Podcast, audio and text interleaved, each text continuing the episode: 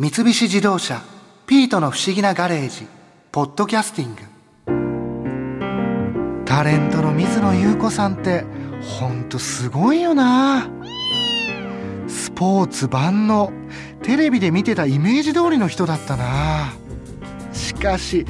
まさかラフティングまでやってたとはな。あの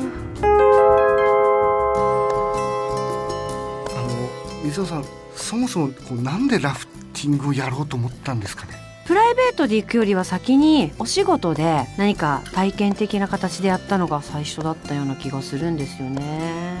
最初怖くなかったですか？怖かった印象は全然ないかな。よりもやっぱりあ景色が綺麗だなとかあ水が気持ちいいな楽しいなっていうイメージは残ってるかな。例えば最初のお仕事でやられて、うん。その後またやってみたいっていう気持ちになります？よなりますよ。だって考えてくださいよ。特にこれからの季節ですよ。山の綺麗な緑の中に行って綺麗な冷たそうな水が流れてて暑い日にそこにドライブしに行って水を見たらどうしたいですか？まあちょっと触ってみたいそうでしょ？じゃあラフティングはだって触るっていうレベルじゃないじゃないですか。いやラフティングって急流下りっていう言葉で説明したりするとすごく激しそうなイメージがあるけどでもボートに乗ってるしヘルメットもかぶってライフジャケットもつけてでガイドさんも必ず一緒に乗ってるスポーツだからそんなに危険だとは私は思わないですけどね。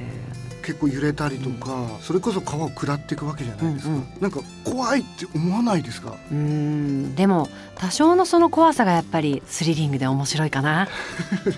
でもなんか川でちょっと水遊びするぐらいだったら全然いいんですけど。うん、でもラフティングってきっとそのぐらいの気持ちで十分体験できるスポーツだと思いますよ。えそうなんですか？うん、もう今は本当に何度もプライベートでも行くようになっていろんな川で体験してるけどまあ行くと大体一つのボートに78人乗ったりするわけですよ。そうすると当然自分を含め一緒に行ったお友達だけではその人数集まらないからそこに別で来ていたグループの初めて会った人たちも一緒に相乗りするわけですよ。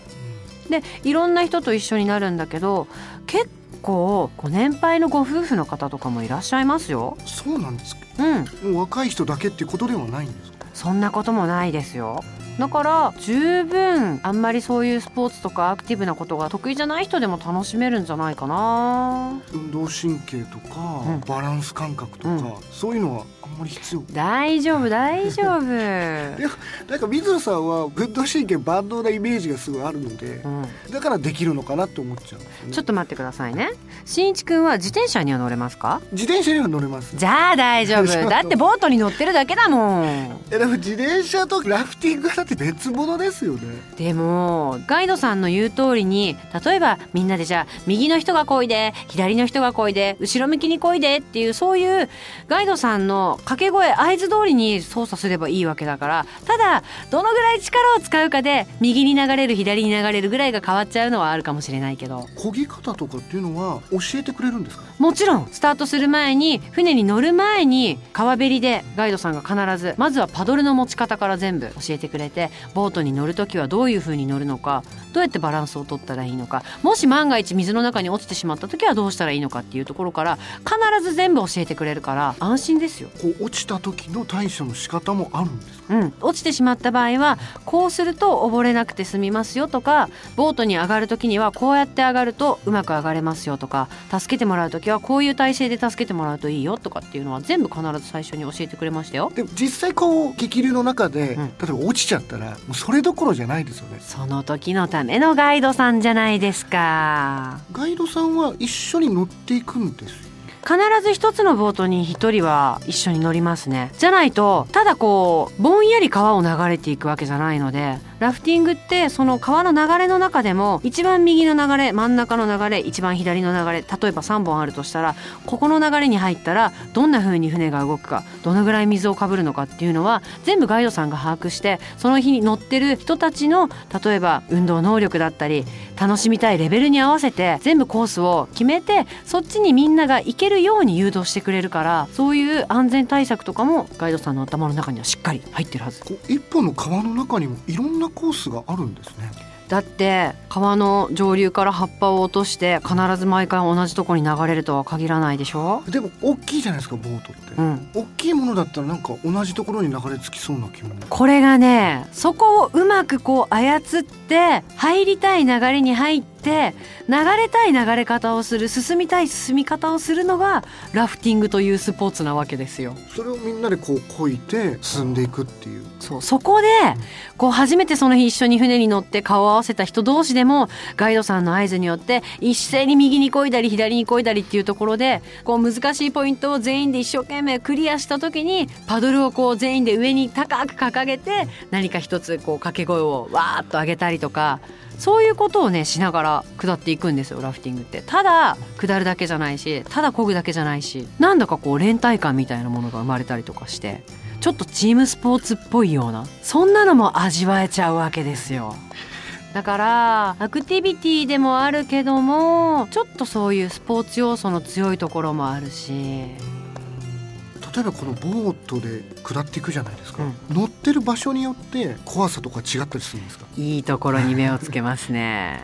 もちろん。一番前に座れば一番水しぶきはかかります。あやだ。でも後ろに座ってると前が見えない不安もある上に意外と漕がなきゃいけなくて大変だったりとかあと一番不安定なのが実は真ん中だったりね。え結構じゃあ場所によってそうえそれでも例えば最初みんなでこう話し合うんですか？どこに座るかって。まあボートなので体重のバランスとかを考えてガイドさんがあなたはここねあなたはここねって決めてくれることもあります。重さのバランスが大事になってそうですね。じゃあいきなり一番前に座らされたらもう最悪ですよね。最悪だ なんてことをでも私は一番前に座るのが好きです。えだって一番水かぶるし一番スリリングで楽しい席じゃないですか。ー、で一番怖い席ですよね。一番怖いっていう言い方が良くないな。それでなんかこうジェットコースターとかでも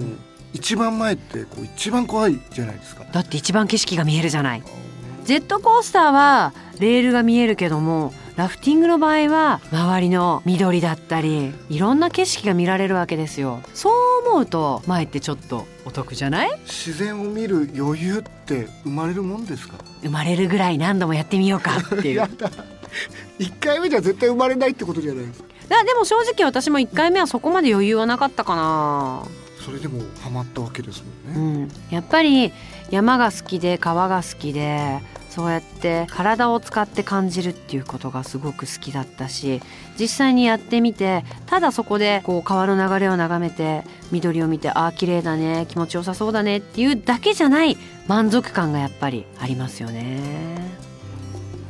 なんかこう日本の中でもおすすめのラフティングスポットみたいな川とかっていうのもあるんですか、関東でいうと利根川それから長良川四国の吉野川あともう一つ九州の筑後川。この4つの川は日本の川の中でも暴れ川って言われてて。暴れ川。暴れ川。だから特に上流の方のそういう流れが結構激しくて川の地形も起伏に富んでてっていうところだからラフティングをするにはすごくもってこいみたいで。人気がある人気があるみたいですよ。そこもう全部水野さん行かれたんですもんね。一通り制覇しました。やっぱりなんか海外からもわざわざ日本の川でラフティングをする人が多いって聞いて。あそうなんですねうん、日本ってやっぱりすごく狭い割には川がたくさんあってで流れが急だからラフティングをするにはすごくいい環境だっていうことを聞いたことがあって。海外から日本の川にラフティングしに来るってなんか不思議ですね。そんなにいいんですね、やっぱなんか、まあ、距離は短いし規模は小さいんだけどすごくこう流れがバリエーションがあってあとはやっぱりハードだっていう。ただそれはでも本当に競技とかでやる人たちの話であって楽しむ分にはもちろんゆったり楽しむこともできるしみんなでワイワイキャーキャー盛り上がりながら楽しむこともできるし本当にいろんな楽しみ方の幅が広いアクティビティなんじゃないかなと思いますよ。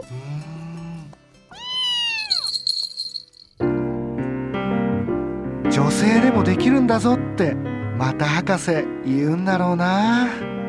元子もグルになってるし。ピートお前もラフティングやってみたいのか？はあお前も興味あんのか？